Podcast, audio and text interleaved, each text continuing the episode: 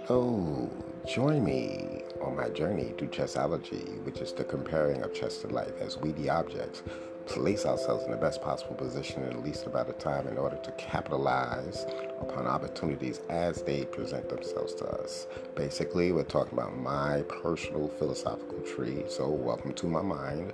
We'll literally be creating a mental chessboard that's interactive, unique, multi purpose, and it enables the flexibility to convert chess into life and vice versa, life back into chess. We'll keep an eye on reality, environments, organization, and diversity, and we'll deal with self, healthy self-esteem issues, uh, self-awareness of nature, opportunities, creativity, and levels of efficiency, priorities, consistency, insightfulness, and yes, wokeness. You're welcome to join me.